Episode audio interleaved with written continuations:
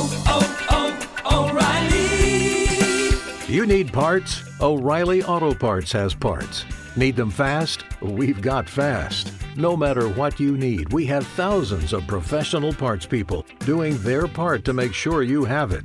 Product availability. Just one part that makes O'Reilly stand apart. The professional parts people. oh,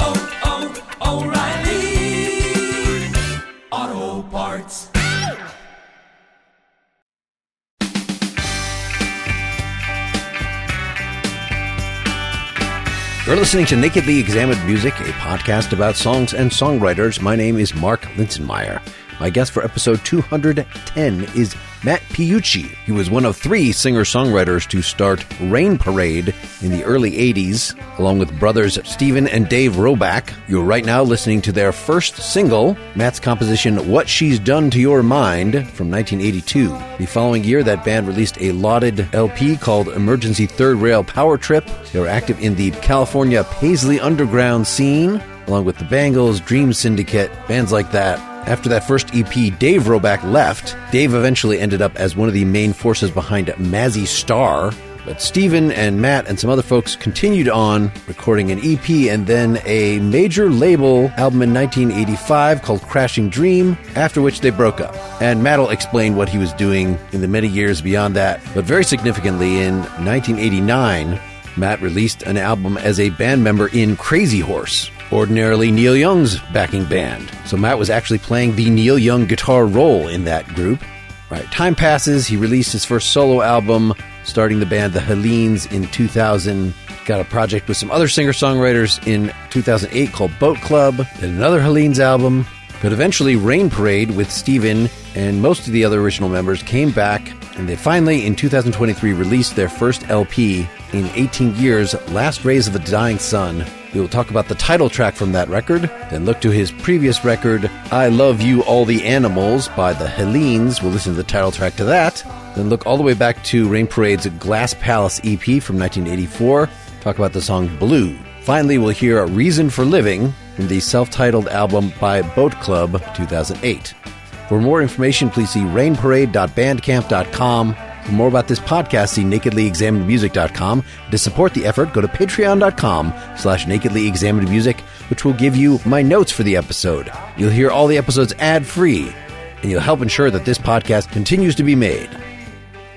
So I will have played a little bit of What She's Done to Your Mind by Rain Parade, the 1982 debut single to orient folks. We're going to get very quickly to the new stuff, but I guess give us a picture of the shape of this that you guys had a couple albums back in the day there and then did a bunch of other projects and only now at this point, what you've been touring though for a decade again with Rain Parade. Is that right?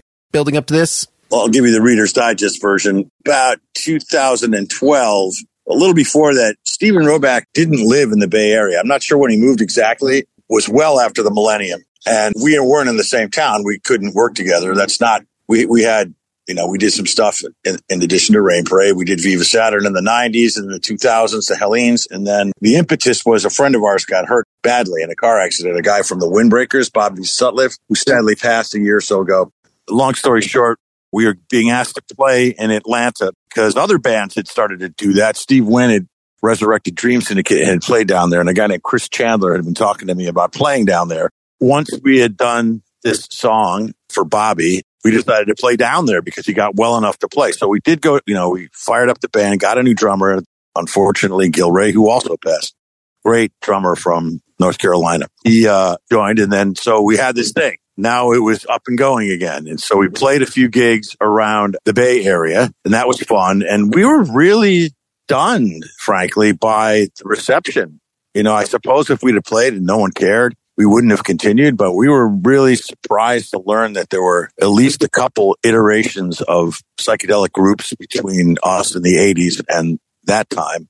And uh, a lot of people showed up, and we were very flattered and humbled. And we're like, hey, well, why not? And then we learned that the three o'clock, as well as the Bangles, were also out there doing stuff. We did a couple shows with all four bands to recreate a show from October of 1982 when all four of us played together. And, you know, the label that people attach to that group, which, you know, whatever, it's a label and it has some basis in fact. So we played those shows, guys, and it was a total blast. There was a zillion people there. Never had played the Fillmore in San Francisco. It was a great show. We really enjoyed it. And then, then we started talking about doing something else and the idea of each of the four bands doing one of the other band's songs and putting it on an album, which I'm pretty sure I've never heard anyone do before. So that kind of got our juices flowing. At the same time, I was finishing up this Hellenes album and we'd reconnected with Jim Hill, who was our producer back in the day. Steven really wasn't dialed into the Hellenes recording, but he did show up and we really enjoyed it. We got going on the three by four thing when we did a Bangles and a Dream Syndicate three o'clock song. So then our juices were flowing in terms of recording. That was probably 2017 or 18. Steven and I started working together a little more and we started to go through the stuff that we'd had lying around. He and I worked together a lot and some new stuff. And we realized, man, we could probably go record. And then the pandemic hit and that afforded us the opportunity to have a little downtime and think about things and work together. Kind of missed the pandemic, frankly. Not the sickness, but the quiet. We asked Jim if he would do it and he said yes. So we kind of did the whole thing on our own. And then lo and behold, our record executive who signed us in 1983 resurfaced and he's like, I have a new label and I want you guys to be on it. And we're like, really? He's like, yeah. So that would be Bill Hein who owned uh, Enigma Records. He had a new partner, Andy Zicklin, and they're with Label 51 and they're wonderful guys for reasons I can't explain. They love our band and they've been super supportive. So now I actually also retired from my 30 year day job about two years ago. And that allowed me to really dive into this. That's where we are right now. Um, we're looking forward to playing. We're doing a nine show West Coast tour with this band called Third Mind, who's great. Sort of super group with Dave Alvin and uh, Jesse Sykes, and they're cool. I mean, that's not what I would expect from Dave Alvin, but it's it's cool. I've seen them; they're really good. And then we're going to be off to uh, Europe in June, and we also are uh, working with this label to re-release all of our old stuff because none of it is out anymore. And you know, we look on Discogs and there are these absurd prices for some of our stuff, which has been reissued about four or five years ago, but those are all sold out too. So we're hopefully going to have our whole catalog out there next year, plus some new stuff plus some bonus tracks from a couple of eras. So yeah, we got a lot going on and that's where we are now. We can return to the old days near the end of the interview here. But, uh, so Last Rays of the Dying Sun, the, the title track from that new record. Can you say a few words about it and then we'll play it and then we'll talk in more detail? Well, I started working on that with the Hellenes, and we were doing it and I wanted to use the same sort of R that I used on No Easy Way Down, which is that sort of vibrato,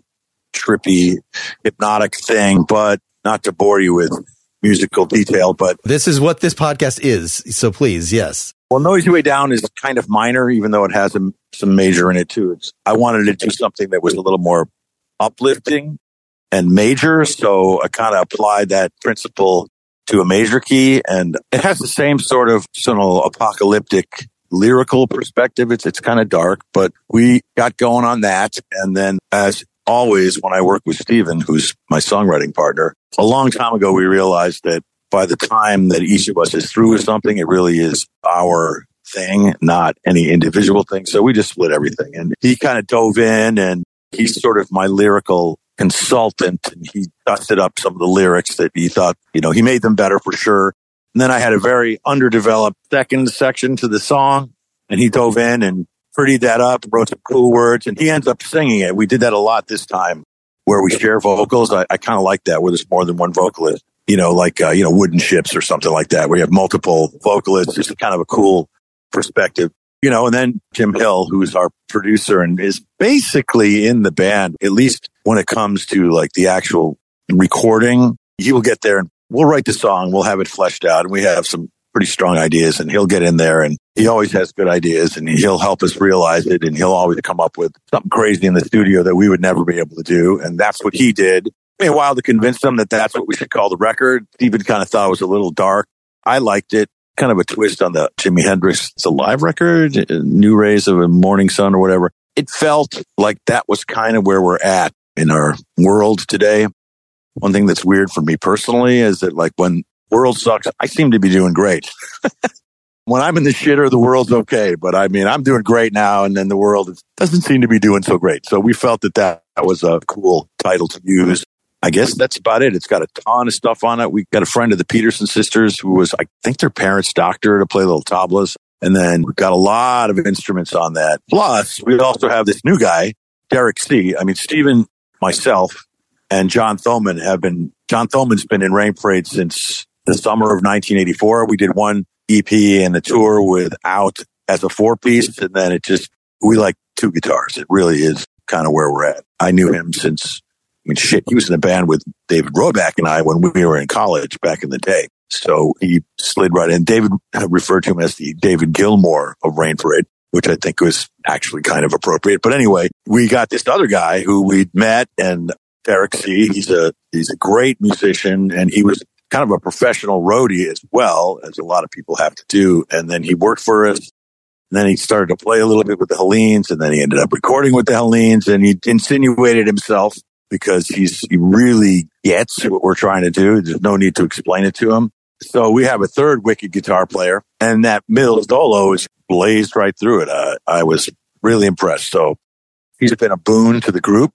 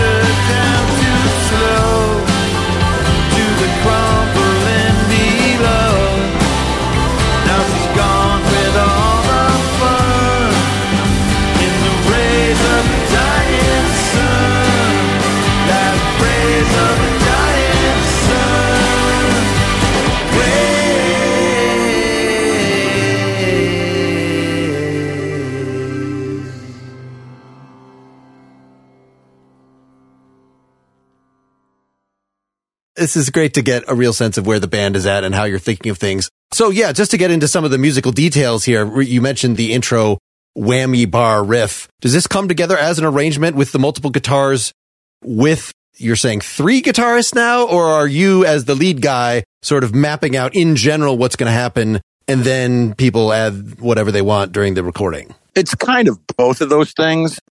Obviously, I can only play one guitar at a time. And we've been playing this in the Hellenes a little bit, which uh, John was in. And John has that waterfall Leslie kind of guitar thing that, that's in there. He doesn't play lead on this. Well, I mean, lead, whatever.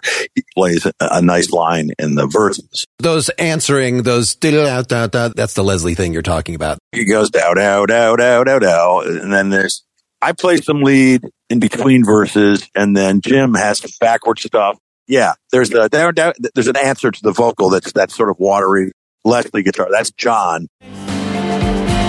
Watched it all. And then I was going to do all the lead in the middle. Derek had had just played the organ on it, which we've had the organ on it for a while. A couple of different. No, wait, no, that's Mark Hanley, my buddy Mark Hanley from the Hellenes. He played the organ, and he already knew that part, so that Hammond part was in there. Uh, Derek plays that live now, and I was at my friend Jack Waterson, who's from Green on Red, a dear friend I met millions of years ago. We were jamming at his store, and Derek was there, and we did this song, and Jack was on drums, and Derek was playing guitar, and I just kind of looked at him, and he just went blam, and I'm like, holy smokes, okay, dude, you are going to do that, at least the first half of it. And then I did the other. So with both of these guys, uh, both Derek and John, they're both outstanding guitar players. And they have a wide breadth of sounds and vintage instruments they use. It's an embarrassment of riches. There's just ridiculous amounts of cool old guitars between the three of us. And that's usually how that works. I mean, I'll write something either by myself or with Steven, and then Steven will do a bass part. That's kind of what Rain Parade is. It's me playing Mike Gretsch, Steven playing bass guitar. Now, not every song is done that way, but that's kind of like the core where it's at. Steven has a really unusual style of bass, and then that Gretsch is kind of an unusual sound. So, I mean, say what you will about it, but I, I do think that we have something that is fairly unique and identifiable as a sound. I think that's really important. And then John and Derek—they're so talented. They just dive in and come up with whatever. You know, sometimes I'll give them some guidance, but most of the time it's just them doing their thing. Yeah, let me play a little bit. This is a guitar solo in the middle. There's some kind of weird fireworky noises when this starts.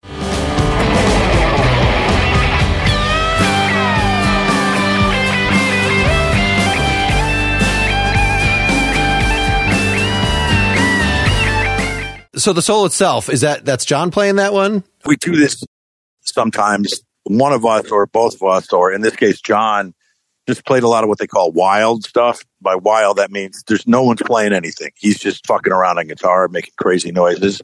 And that's Jim taking a little piece of that and throwing it in there. I don't think we even had that song in mind at that time. We just knew that if we, you know, they were going to be play. That's that's the genius of Jim Hill. He, we knew that if we had just stuff lying around that we could use little guitar fragments, he would find a place to put them. And that kind of sounds like a rocket going off, which we thought was really important. But that solo there, the first half, that's Derek. He just wailing. So then uh, at around 310, it sounds like somebody else takes over. Let's hear the beginning of this.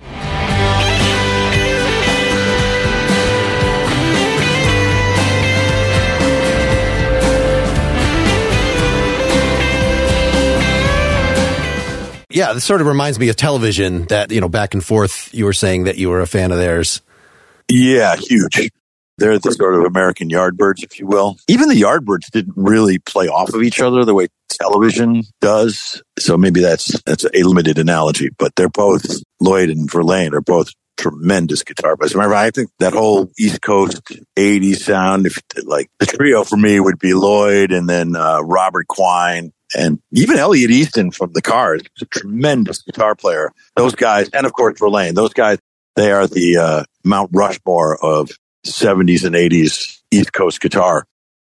Well, as opposed to Neil Young, who I will have told people in the intro that you, at least one of the places on the web was saying that when Crazy Horse, at least during this one period, would do these shows without Neil Young, then you were guitar wise sort of the Neil Young stand in. Young Neil Okay. All right. So, or Neil Light or whatever. Sure. which that seems, I really love his guitar style as well, but it's very diametrically opposed to the Elliot Easton, like every lick is memorable. It just seems much more screaming, you know, atmospheric. Well, sure. Yeah, they're both. I really like the cars.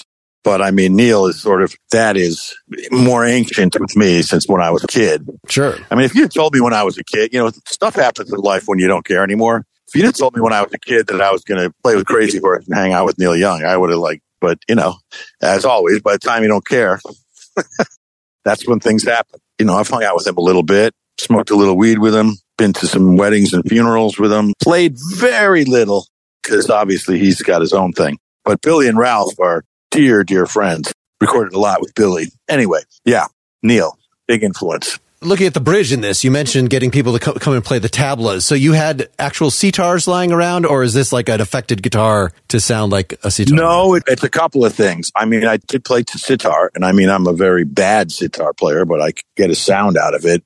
So I, I did play sitar, and there's a few tracks of that. And there, oh, to be honest with you, I found this app on the web that's like it's this cool Indian music app.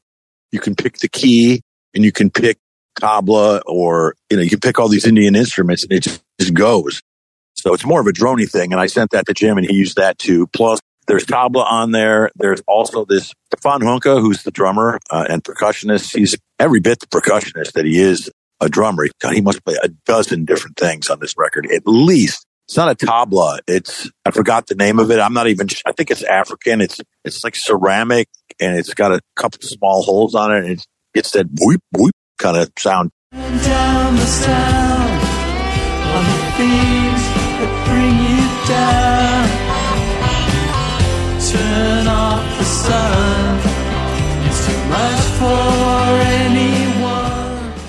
So yeah, there's a bunch of percussion on there, and he Stephan plays almost all of it. Jim plays a little bit. Hey, let's stop for an ad break. I don't know if you've been listening to my other recent episodes, but I've been telling you about Songfinch, a service where you commission a personalized song by human beings so you can create the perfect gift for, say, Valentine's Day coming up. They gave me a chance to try out the service and I said, Hey, why don't you actually write this commercial for me in the style of Weezer? So here is part of that song going into some of the details that I provided, referencing my editor Tyler, referencing the fact that I referencing the fact that I had one of the Barenaked Ladies booked for this show and he canceled on me, referencing how I far too often point out, oh, there's a tambourine that comes in in this part of the song. I like personal things to make your heart glow. Say something like, hey, Tyler, you know. And Songfinch is the real deal, nothing shady. We're nothing like the bare naked ladies. I can go deep to philosophical. Every song doesn't have to be light and comical. So fill out a giant form like Mark did. And I can do things like put in a tambourine in the chorus. With Songfinch, you can give original songs to your partner, friend, enemy, anyone. For any occasion or just because. Filled with inside jokes, filled with love. So check out songfinch.com and order your very own original song.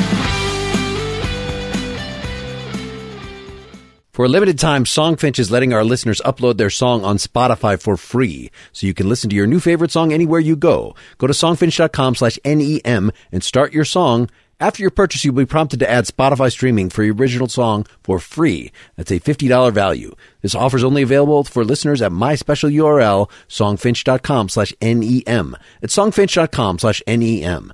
Don't wait. Get started now.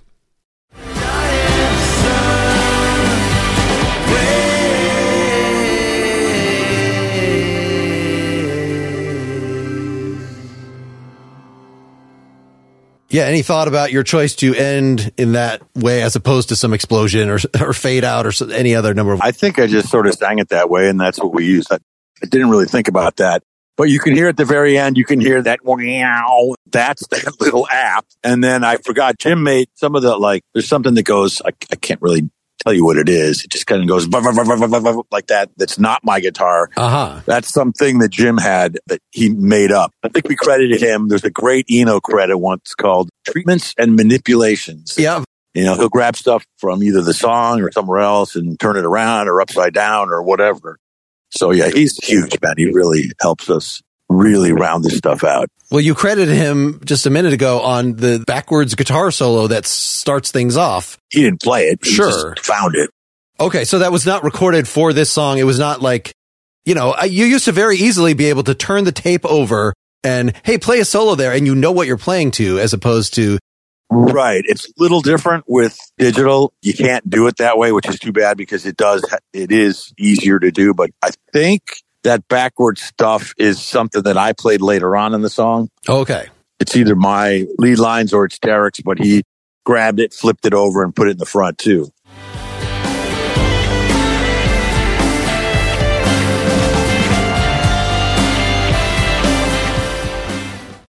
So, I mean, we do a lot of that stuff. We like to mess around in the studio to really help achieve that sort of hypnotic effect that we're after.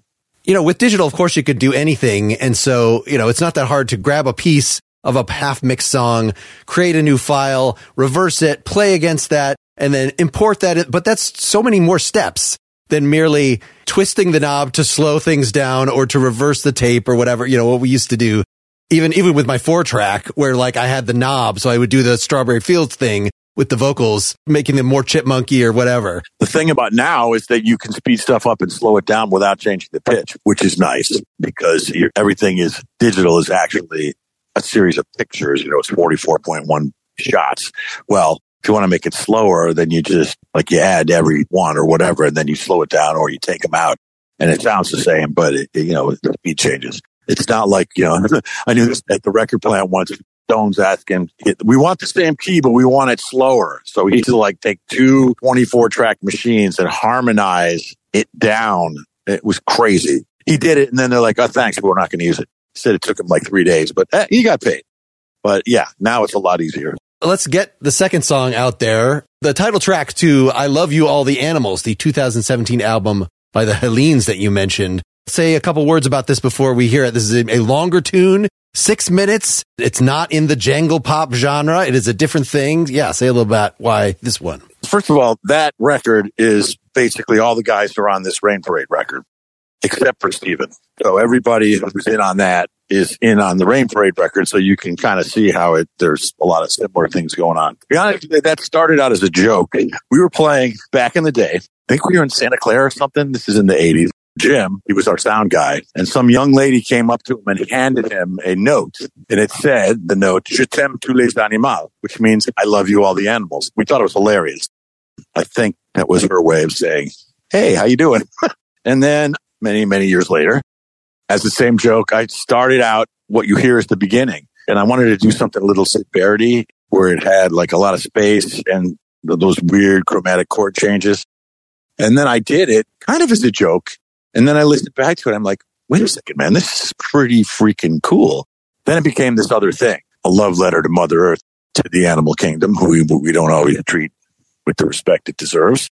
And then, uh, you know, we were off and running. So I had that little tidbit up front. Not sure it was a, wasn't even a four track. I think it just sang it into my phone and we sort of laid that down. That's not what's there, but we laid it down so I would have it. And then I redid it. Really like the way it turned out. It kind of has that older Rain Parade feel with a lot of stops in it. It's got the kind of motion like uh, hour and a half ago does, if you're familiar with Rain Parade. And that sort of abrupt, non, I guess it's more modal where it slides down a step or a half step or something like that. And then all the pieces came together and there you go. There you have it. It's got a number of sections. It's got that first section. And then uh, I wrote a couple other sections and we were off and running.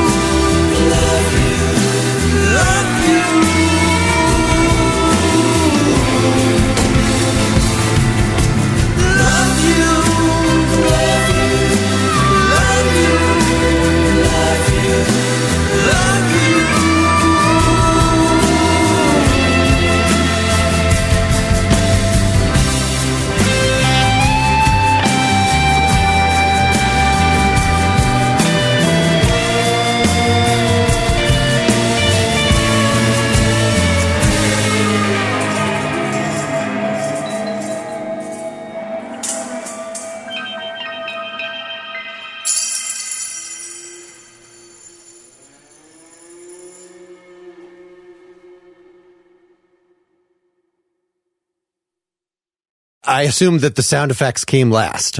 Is that with the sheep and the what? Oh yeah. After that, I'm like, Jim, we got to get some, some animals on there. And he's like, yeah. So we listened to a bunch of sheep, ended up sounding the coolest. There's some cows on there and some sheep. And I also, since it was the original thing was in French, I wanted to get a woman to sing the lyrics in French. Derek See's ex-wife, Angeline King, came in and did a really good job on that. But one of the things I always liked about Michelle, the song by the Beatles, is when he says, "Ce sont les mots qui vont très bien ensemble." That is exactly what it means in English. These are words that go together well. So I'm like, okay, let me see if I can translate it into French and then sing it. And it works too, even though this is a little simpler. So I did that. In terms of the musicality, I mean, I like you were talking about Syd Barrett as an influence for that acoustic, that initial chromatic going up. But then we have the I'm so sorry, this big, I don't know, late Beatlesy kind of. Do you any, any, idea where that came from? No, outer space. Uh, who knows where stuff comes from? I just heard it in my head and actually I sung the guitar riff into a phone. And I also had my buddies, Brent Rademacher from Beachwood Sparks and Gospel Beach and Nelson Bragg, who used to play with Brian Wilson. They came in and sang on that too. Got big old full chorus with those guys. But the I'm sorry, because frankly, we owe the animals an apology. sure, sure. I don't know where that sort of kind of wishbone ash heavy metal thing, whatever the hell that is. That's not heavy metal. It is kind of late Beatles. Now that you mention, uh, who knows? I don't know. Not my place to categorize. You know, I was kind of listening to this through the lens of you said. So is Jody Stephens is not playing on this track, or is he? He did something on this album. You were saying. Yes, it's this old song uh, that actually Rain Parade used to do called "I'm So Depressed." Okay, the one right after this. Yeah. Yeah, my buddy Alec Palao, he had done a lot of work at Ardent. He said, "Hey, you want to go down to Ardent and record this song with Jody Stephens?" And I'm like, "Yes." So uh, that's not the song you brought up, but went down there and went to Ardent, and John Fry was there, and he set up the drums before Mike's. and I used Chris Bell's guitar to do that song because Chris Bell and Alec are in that song. I mean, I didn't write it thinking, "Hey, I'm going to go to Ardent and play that with Jody Stephens," but there you go. I got to do that. Really sweet guy. He's like the Southern Ringo because of that, I was sort of initially listening to this song through the lens of like Big Star Third or something, which I guess is sort of a variation of the Syd Barrett thing that I'm so messed up that I'm going to sing in this high, very thin thing and it's going to be sort of out of control. But clearly, as you said, even though it's using some of the gestures of like, this is a mentally deranged ballad. No, it's just a fun song. It would have been on this record had I not already done a pretty good job, but there it is. It's on the Hellenes' record, I'm very proud of that record. I think personally, I think it's as good as the last Rain Parade record, but what do I know? I guess I need to listen as a whole through the new Rain Parade record. For, for the most part, certainly the song we talked about, they all seem in the general jangle psychedelic that there's a particular sound that Rain Parade has that this song does not. Let me put it that way. Maybe I've just read this wrong. That you went fully to these extremities, at least in the old days, that I Love We All the Animals is doing here. Who knows? I mean, I'm the same guy. I mean, I'm not a different person.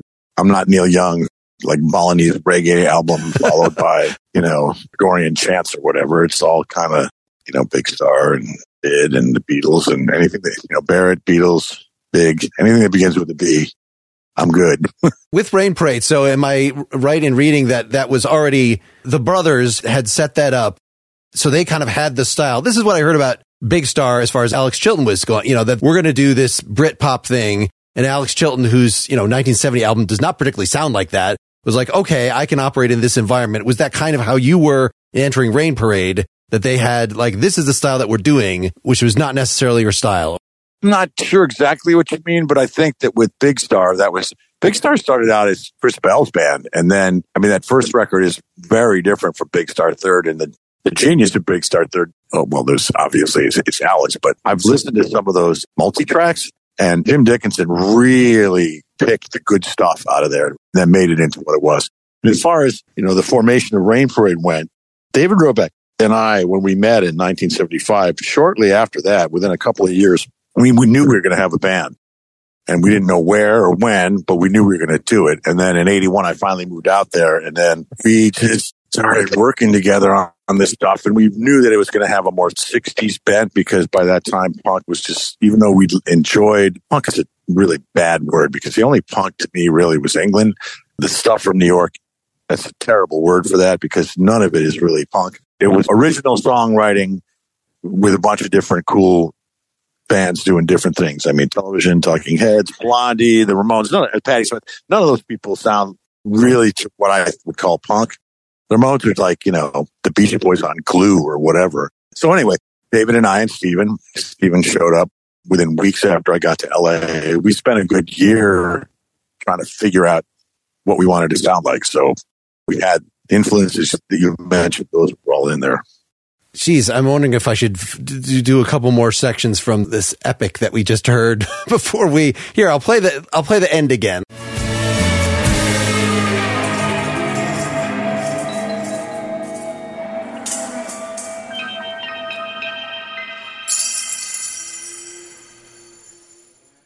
Okay, just that we're going to end in a big ball of psychedelic chaos. Yeah, that was like it's especially at the very end. Nelson Bragg, uh, the guy was telling me he plays a lot of percussion on that.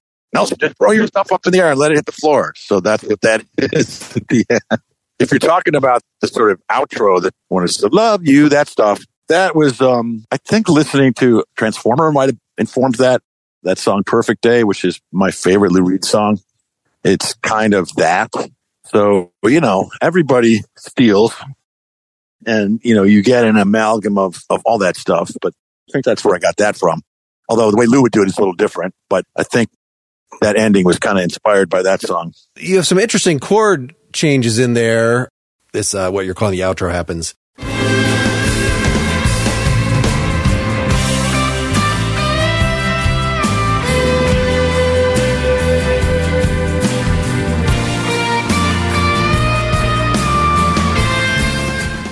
We settle onto the expected chord, and then the second time it does something else. A major where you would expect a minor. Yeah. Uh, what you're talking about is where John Pillman plays that beautiful slide guitar there. It's just weepy slide guitar. The last chord, you kind of expect a minor chord and it goes major. Yeah. See this one goes C to G to B flat. That was fun.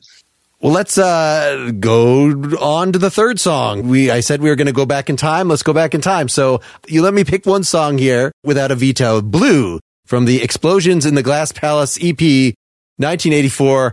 I just love the guitar interplay on this. Again, it sounds like three guitars and they do the dueling solo thing over the rhythm during the breaks. Do you want to say a little about this before?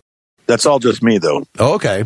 I mean, I play two different guitars, played my Gretsch, also a Jaguar, I think, Fender Jaguar. That's a sad origin. I was working at a, uh, when I moved to Los Angeles, I got a job at a car dealership on Santa Monica Boulevard. And I was working in the, when people would know their cars to come up and pay you.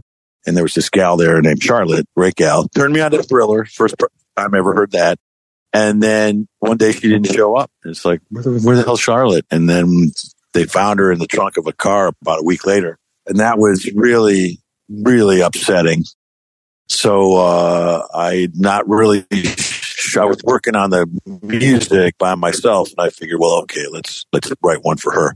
It's kind of from the perspective of her mother, who I never met. I tried to find out later if the case was solved because I worked in law enforcement for a long time, but I, I never could find out anything. So I don't know what the hell happened to her. Really great gal, really positive. Sad story. So there she is in that song.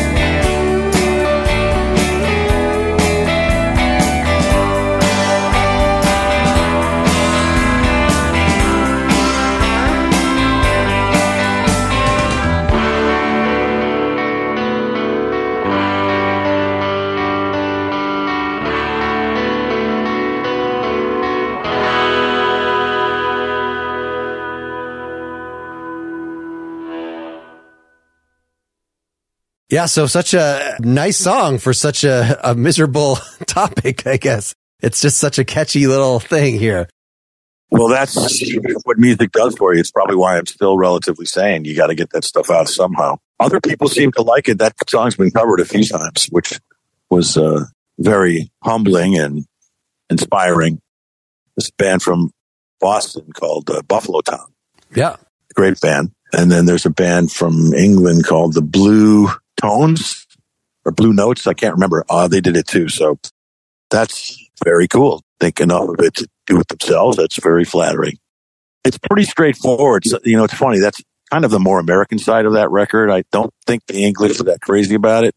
It's not exactly country rock. I wouldn't call it that, but it, it has a little bit more of that feel. It's not so overtly trippy as some of the other stuff. I would say jangle pop, right? That is what they often call stuff like this, this sort of Americana. Yeah, with a little Neil, Neil Very Young jangly. That such a catchy rhythm guitar, just to go back and forth between those two chords is just, that's very magnetic by itself, even before you add the overlaying stuff. I'm glad you liked it. Play that song a lot. I probably played that song more than any other song. I never really stopped playing it, no matter what band I was in.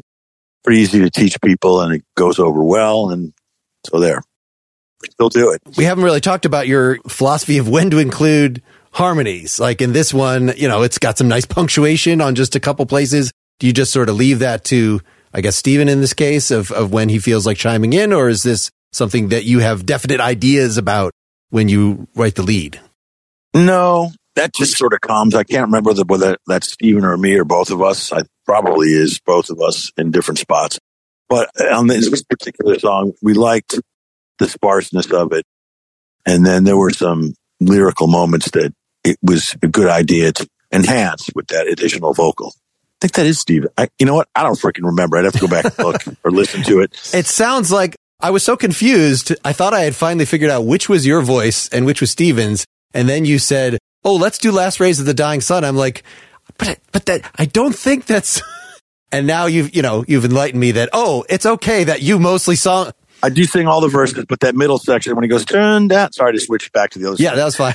turn down the sounds of things that bring you down. That's Okay. Gotcha. All right. Well, so I do, I, I'm not hallucinating that your voice was, no, no. We did that on two or three songs on that most recent record where there's one where we even go line by line back and forth. That acoustic song, we went back and forth line by line. Well, that's always fun to, to establish. I always, of course, like on the Beatles albums, they would actually write who, oh, this is, this one has Paul with John and George singing harmonies so that the, you know, it was, but it's really focusing on the personalities so that, you know, that's what makes it a group is if, oh, if you don't have all those personalities there, Rain Parade, it seems like such a collaborative, like this is the sound of the band, but yet you're still doing this back and forth. I don't know. Is there any sort of, uh, The thing we always liked about Pink Floyd, I mean, you know, we got faces for radio and none of us are really great singers.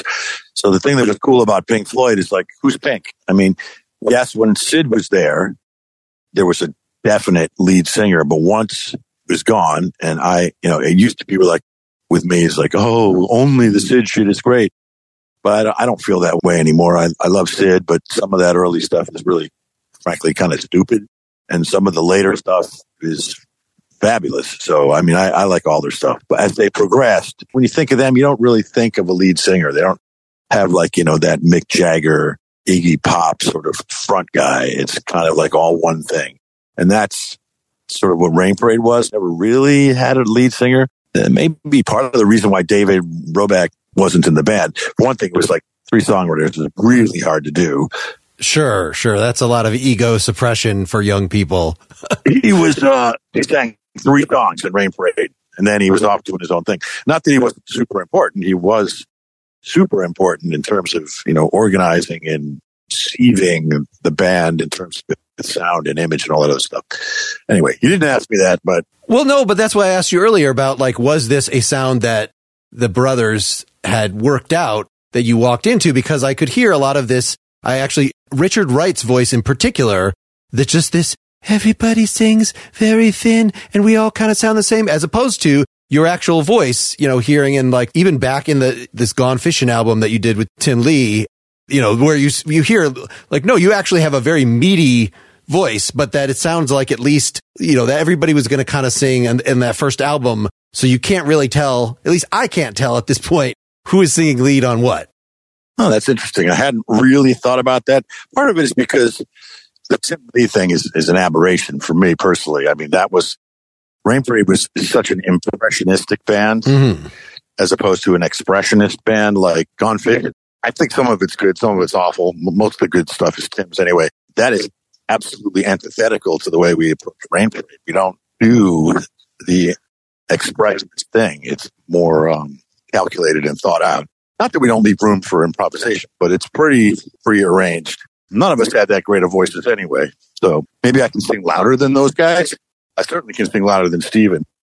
And it's kind of unfortunate David never really sang again. He did a little bit in Opal and then he had lead singers and that was it. I will refer folks to, there's some live footage of you guys from, I think it's more like in the 1985. So it's Crashing Dream, your second album that was on an actual label. So you were getting more good videotapes of gigs and things like that. Right. There's some stuff at the, uh, yeah, the BBC did, did some stuff and came and filmed us. And then we did some stuff in the studio with the BBC. So that's probably what you see.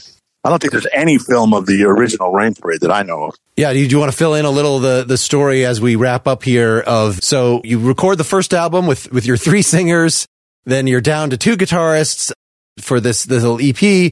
And then from what I read about, you know, that there's a reason, you know, the Crashing Dream is the label debut.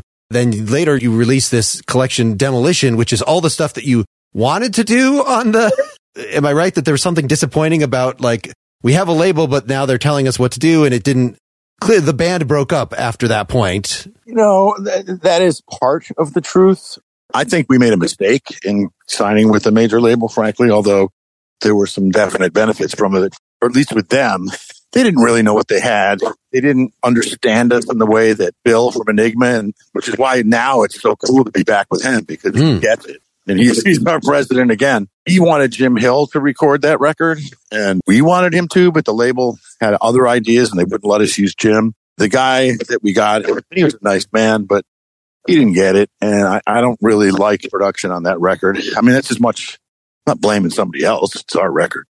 So we were party to it as well. And then the demolition thing, that was in part what you were talking about, but also we'd seen so many bootlegs out there. And we're like, you know what? We're going to do that. We're just going to get everything we have and we're going to put it out. So uh, it was a combination of eight tracks we did as de- demos for the Crashing Dream album, but also a bunch of other stuff. There are some songs that we never recorded and there's songs that we did record that we liked the demo versions better. And I think at least sometime next year, we're going to get a Crashing Dream that is a little bit more like what we had intended in the first place. It might be a combination of all that stuff. So that is one thing about that we're excited about for next year is kind of re-releasing these things in a sort of a, new perspective, a reimagined Crashing Dream, if you will. And just in terms of the intervening years, keeping it going, is it just that, you know, this is around, you know, when you were no longer on the label and the, that band broke up, that that's when you kind of became the day job doing stuff occasionally or is, No, not really. I mean, it, it ran its course and I was married and wanted to start a family and I went back to school and that's when Steven was doing Viva Saturn and, and I helped him a lot to varying degrees. In the beginning, not much. And then later, a lot because it's easy to record or find time to record as opposed to like going out and tour. right. So yeah, the late nineties and my son was born in ninety four. So a lot of the nineties was spent getting a career together and setting things up for my family. And I did record and then I started doing the Hellenes at the end of the nineties and took me basically 10 years to put out a record, which I did. So I kept busy, but, uh, you know, Rain Parade it ran its course. It's, you know, nothing terrible happened. Nobody did anything to us. It's just what it was. Sure. No longer young people. And now as a retired person, so this is so great to just to be able to do, you know, another however many more trips around the, uh, as you said, when we started that you were touring and able to, you know, reconnect with all these people. Well, according to the insurance company, uh, when I was uh, evaluating some some stuff, they said I have 21.7 more years to live. So that puts me at about 87. So I'm good. Is there another, do you have material for, or is there even some of the stuff from like, you know, 84 or whatever that didn't get on that might come back on the next full Rain Parade album? This next year is going to see There will be some, can't really say exactly because of proprietary issues, but there will be material that is unheard by most from a couple of different eras. Plus, we continue to work on writing songs. I was just walking along trying to think of some lyrics for, so we're going to probably be in the studio after this tour. Something will come out before the tour of Europe in June, maybe only a few new ones. And we fully intend to put out another LP next year, which probably won't happen until the end of next year, but we're working on it. We got a lot of stuff. All right. Well, hopefully I can connect with Steven for that one. So we can, you had originally asked, Oh, should you want us both on here? And I've done some of that before, but I do like to, well, for instance, let's, uh, we're going to say goodbye by introducing a song from this album by a band called Boatclub.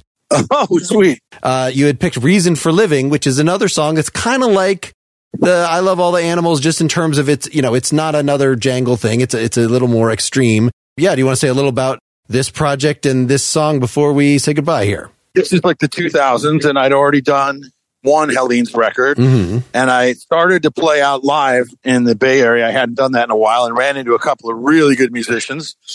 And like an idiot, not having learned my lesson with three songwriters, had a band with two other songwriters. And that was a tough one to get out, that record. But we did. Probably put out too many songs. So that's Mark Hanley was the third one, and and this was with Steven, or this was not with No, Steven? no, Steven's not in it. It's uh, Mark Hanley is a dear friend, uh, and a guy named Tommy Carnes, who's a great songwriter, and he's down in L.A. now. He plays in a band called the Brothers Jonathan. Great singer, and uh, his stuff is really great. And then uh, I had a few songs, and some of them I like. Some of them I'm not crazy about, but this one in particular, I really, really like this song. I think musically, it's very interesting and full. It has some great chord changes. And it's funny, my, at the time, my son, who's like 11, the first line of the song, I mentioned what I was doing to a friend, and he comes up with this line. He goes, Yesterday was such a great day, and now it's back to the sad. I'm like, What did you just say? You're 11 years old, man. What the hell is that? So I wrote that down, and that became uh, the lyrics. Uh, that one I really like a lot. I'd recommend the whole album. I like albums like the White Album or whatever. Where there's just lots of sprawling and competing egos, or I, I don't know. There's just No, a lot of stuff stuff going is on. really good. I wish we could remix it, but hey, whatever. You know, it's it's uh, we didn't have a guy like Jim Hill then, and we had we, it probably would sound a lot better. But some of that stuff's really cool. It was done on a shoestring, but we got it out there, and I'm proud of a lot of it. I think Tom and Mark are both great songwriters, and then Stephan Junca is the drummer too. He's been playing with me since then, and with Billy Talbot, and so did Tom, and all those guys in Boatclub ended up playing with Billy Talbot. So big old incestuous pile. All right. Well, thanks so much for doing this. I appreciate it very much. Uh, thank you for the for your thoughtful attention, and it's very humbling to have people still want to hear this stuff. All right. Here's Reason for Living.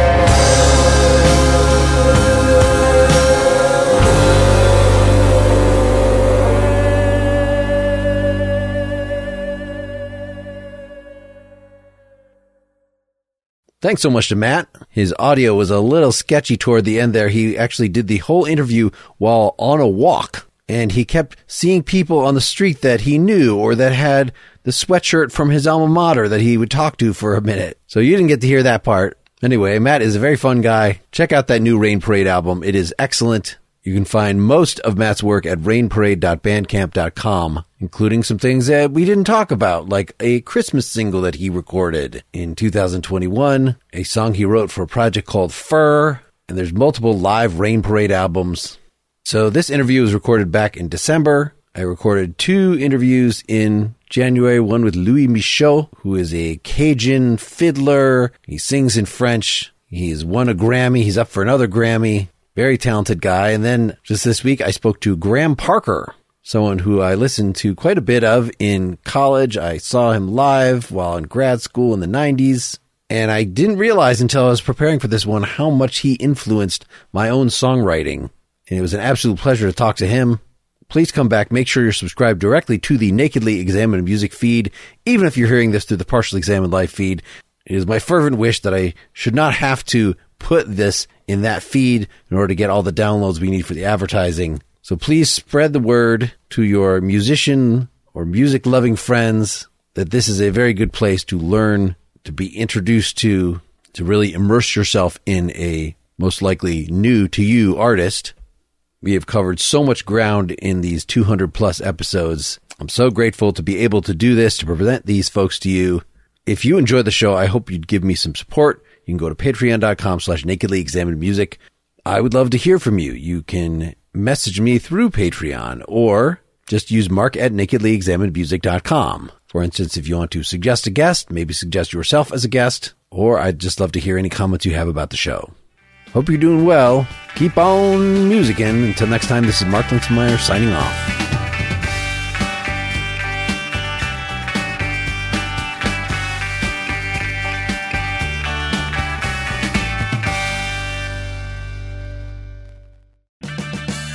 Purchase new wiper blades from O'Reilly Auto Parts today and we'll install them for free. See better and drive safer with O'Reilly Auto Parts. Oh, oh, oh, O'Reilly Auto Parts.